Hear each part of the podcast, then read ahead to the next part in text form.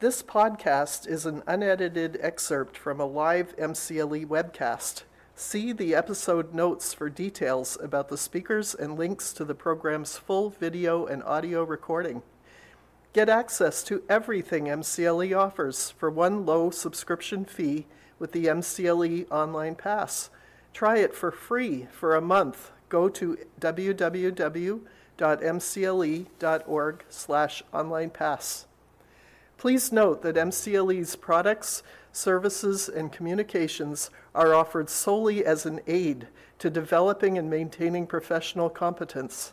The statements in this recording may not apply to your circumstances, and no legal, tax, accounting, or other professional advice is being rendered by MCLE or its speakers. For full terms and conditions, see the MCLE website. Good morning, everybody. My name is Terry Kennedy. I've been a member of the Governor's Council now for 13 years almost, um, and have had the opportunity of vetting hundreds of nominees to the bench and have voted on hundreds of uh, sitting judges and clerk magistrates, including the two that are in this room for clerk magistrates, as well as the three judges that are in this room over the years. Uh, all great choices. Um, I just want to talk about where the um, administration is at in terms of setting things up.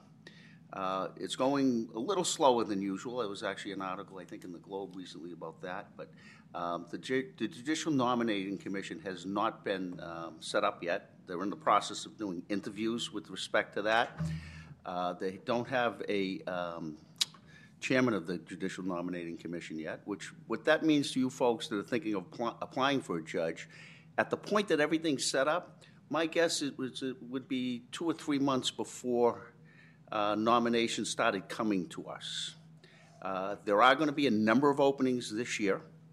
I know that there are eight mandatory retirements in the Superior Court. There were four mandatory retirements in the District Court, and we can assume that some of those will be, uh, uh, some of the Superior Court nomination uh, uh, vacancies will be filled from the District Court, creating some more there.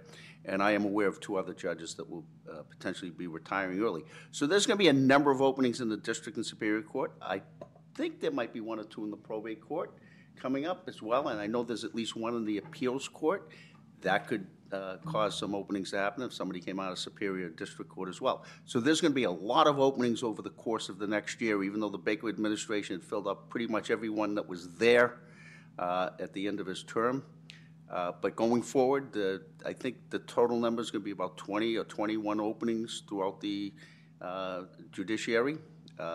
I'm not sure how many clerk magistrates there are going to be. There's no mandatory retirement for clerk magistrates, as uh, you're probably aware, but uh, we can expect that there'll be a couple of those uh, as well, I would think. So uh, going forward, I don't think a lot's going to be happening over the next couple of months, but in the fall it's going to be very, very busy. My advice to people, although the um, uh, new executive order has not been uh, uh, written yet by the uh, Healey administration. That usually is just a tweaking. Uh, they usually don't make substantial changes from administration to administration. There'll be some, but I don't. I expect there won't be a lot. I expect the application for, to be, for the various positions will change a little bit, but not a lot. But if you're very serious about uh, applying, you should start working on that now. You, you, one of the mistakes people make is that they fill out that application and they do it just too quickly. They rush it, and you shouldn't do that. You should put a lot of time and a lot of effort into it. Uh, the second thing I, I, tell people to do is start tracking your cases. Think about what cases you've had over the years and who the opponents were, who the judges were. Try to reconstruct that because you, are going to be asked about that on the application and potentially by the JNC and the uh, Governor's Council. Uh, and so if you start doing that now, it's going to be a lot easier later when you when you get to that point. And the third thing that I, that I that I think people should think about is, you know, the governor's council has the last say in this process. Uh, everybody in the council is very very open to, to giving advice and talking to people. They're elected officials, uh, while the uh, JNC is very strict about um, lobbying their members, and uh, in the uh, order from the various governors that said you can't lobby JNC members There is no prohibition about talking to Governor's Council, nor could there be, because we are independently elected officials. So uh, you should reach out to them if you're thinking about, and talk to whoever your counselor is as you're going forward, uh, so that they get to know you ahead of time uh, and know who you are and what you're about, and they, they, your counselor can be helpful through the process. So those are the things that I'd leave you with at this point by, by way of introduction. There's going to be a lot of things to talk about uh, throughout the next couple of hours. Thank you. Thank you, thank you, Terry. All right, what I'd like to do, uh, Terry made a lot of great points. Uh, I'd like to just start from the beginning, and I'd like to hear from uh, Lauren Greene about the judicial application process from start to finish. Uh, Lauren was instrumental during the Baker Polito administration and helping uh, numerous uh, applicants, nominees, through the process from start to finish. Uh, When I say the process, it is quite the process. And really, as Council Kennedy alluded to, the application process is so important. The application is so important. It is, it is your best foot forward from the beginning of the process to the end of the process. It stays with you from your first JNC uh, exposure to the JNC, and I'll let Lauren talk about that, right on through uh, to your uh, confirmation hearing in front of the Governor's Council. So it's so important that you get that application right. Uh, And having said that, I'm going to turn it over to Lauren. Uh, You'll see on the screen, and I know that you have the materials, uh, the JNC, uh, JNC application Part 1 and Part 2. So Lauren, if you want to take it away and enlighten the good people. Sure, thank you. Um, so I, I'd like to start by just echoing um, the caveat that Councillor Kennedy gave, which is I'm going to talk about the application process as it stood during the Baker and Polito administration. The Healey uh, Driscoll administration is still reviewing the application process and has not issued their executive order. So there may be tweaks to this and there may be distinctions. Um, but I do think from history, it looks like the applications have substantially stayed the same. Um, so, with that being said, and also echoing another great piece of advice from Councillor Kennedy, is that if you are thinking about this process, You don't usually listen to me. I don't, but today I've decided to try You- something don't- new. You don't even need to be nice to him anymore. I'm going to be nice to everyone today. I'm trying something new in April. It's a, you know, a new leaf we're turning over. Um, but I think that the other piece of great advice that he gave, as well as uh, Jen, is that you should start looking at the application now. Um, it is a lengthy application process. There are two parts to the, the application. There's part one and part two. Uh, if you read the executive order or the old executive order, and what I anticipate the new executive order is going to talk about is the fact that when you apply to the Judicial Nominating Commission, the first thing that the commission looks at is part two. Uh, some people get a little confused. It's referred to as the blind application, and people aren't clear on what that means.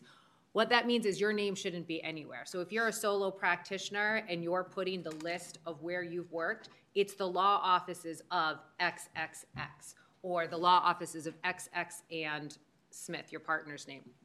The reason for that is because when you apply, the commission is going to first look at part two to make a determination as to whether or not they want to invite you in for an interview. Um, the commissioners don't want to know who they're reading about. They want to read about your practice, they want to read about your career, they want to read about your insights in that part two application without knowing any other specifics about who you are. Um, I specify that too because I think a lot of people, when they first start this process, spend a lot of time on part one because part one is really heavy on your last three trials, your last three cases that pled before trial, your last three mediations. Um, and people spend a lot of time worrying about how to, what are the best cases I should highlight in part one. Don't pay attention to part one as much in the very beginning of this application process. Part two is your first entry into the JNC you want to focus there. That's the piece that the commissioners are going to read and say, this is a really interesting candidate, and we want to invite them in for an interview. So, uh, with that said, on part two, there's a specific certain number of questions I would also highly recommend taking a look at, especially as you're starting this process, which is the last grouping of questions, 70 through.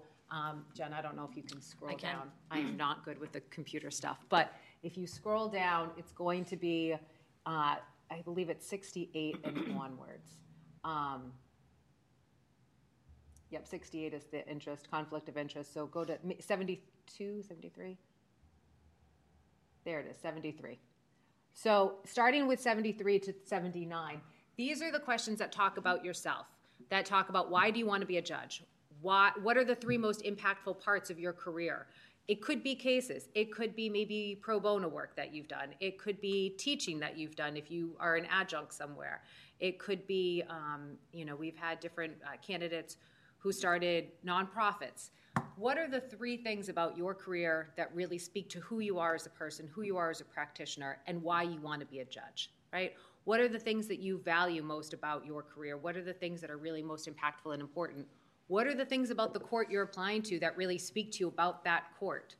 This is your opportunity to really put your voice and really show who you are to the JNC. And it's those questions that the commissioners who I've worked with really focus in on, and read to determine whether or not they want to bring you in for an interview. So that's some tips that I would say as you're looking through the process. Um, after the commission reads part two of the application, they vote as a commission, and in the current executive or the prior executive order, it was a third of the votes would what you needed to get brought in for an interview. Um, and the JNC interviews uh, are 20 minutes each. Uh, they're the longest and shortest 20 minutes of your life, as I'm sure most of the panelists on this board would uh, remember and agree with. Um, and the JNC can ask you anything. They'll ask you questions about your application. They'll ask you questions about your practice. They can, might ask you hypotheticals. It's really hard to prepare for those interviews, but I recommend to people who are thinking about it to really think about how they would present themselves in a 20 minute uh, or less uh, fire question, question and answer process. Um, part one is given to the commissioners before your interview. So that is the opportunity they can kind of see what work you've done, what kind of cases you've done. Um, but that's why part two is, is the one I would spend the most amount of time on.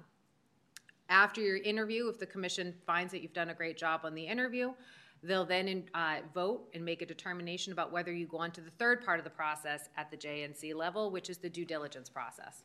And the way that the due diligence process works is that a commissioner is assigned to basically investigate your background. So they're going to call judges, they're going to call opposing counsel, they're going to call partners, they're going to call junior associates, they're going to call anyone and everyone who's ever worked with you. They'll call court officers, probation officers, they'll call clerks. Um, because they want to get a full picture of who you are as a person and how you interact with the people that you deal with one of the things that I heard frequently when I was in that uh, in, at the JNC was people would say, "Well, you never called the people I listed as references." There's a good reason for that. If you've listed someone as a reference, we can assume that they're going to say something really lovely about you. Um, and so, quite frankly, we're going to call the people that you haven't told us to call because those are the people that frequently give us the better picture. Um, and so, think about that also. You know, it's good to have really good references, but don't assume that those are automatically always going to be the people that are called.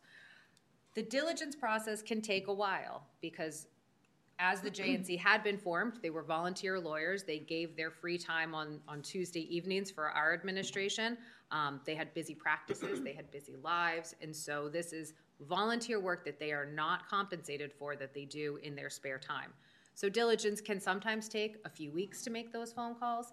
It can sometimes take more than that. Um, as a practice, when I was there, we tried to have people make uh, calls to approximately anywhere from 18 to 25 individuals. Um, and those conversations are long conversations, right? They want to really get to know your intellect, your character, your background. And then they have to gather that all together and present it to the group. So diligence can take a period of time. Once your diligence is complete, uh, the commissioner will present it to the full commission, and the commission considers that, considers your interview, and looks at that application again, and makes a determination about whether or not to recommend you to the governor's office. Um, and that's when people hear that they're on the governor's desk. Um, you're not actually on the governor's desk, you're on the chief legal counsel's desk.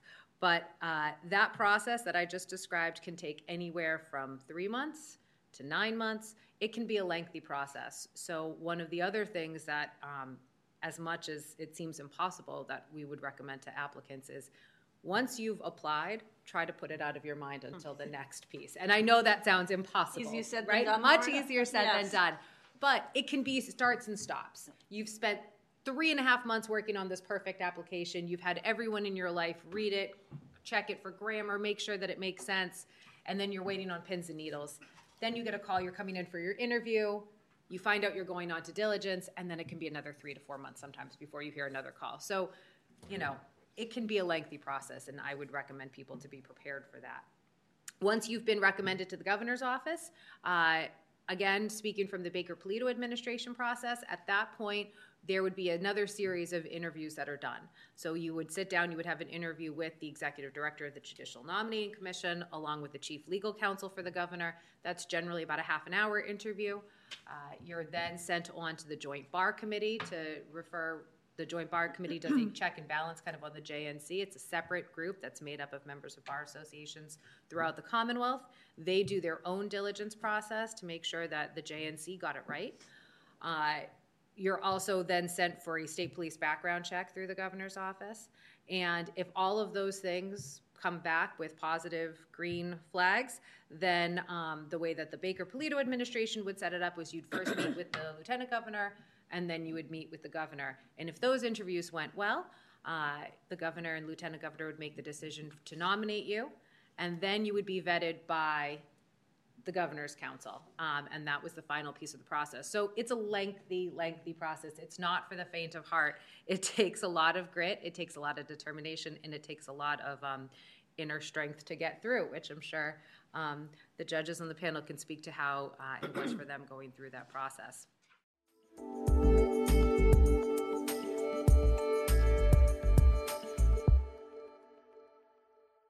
you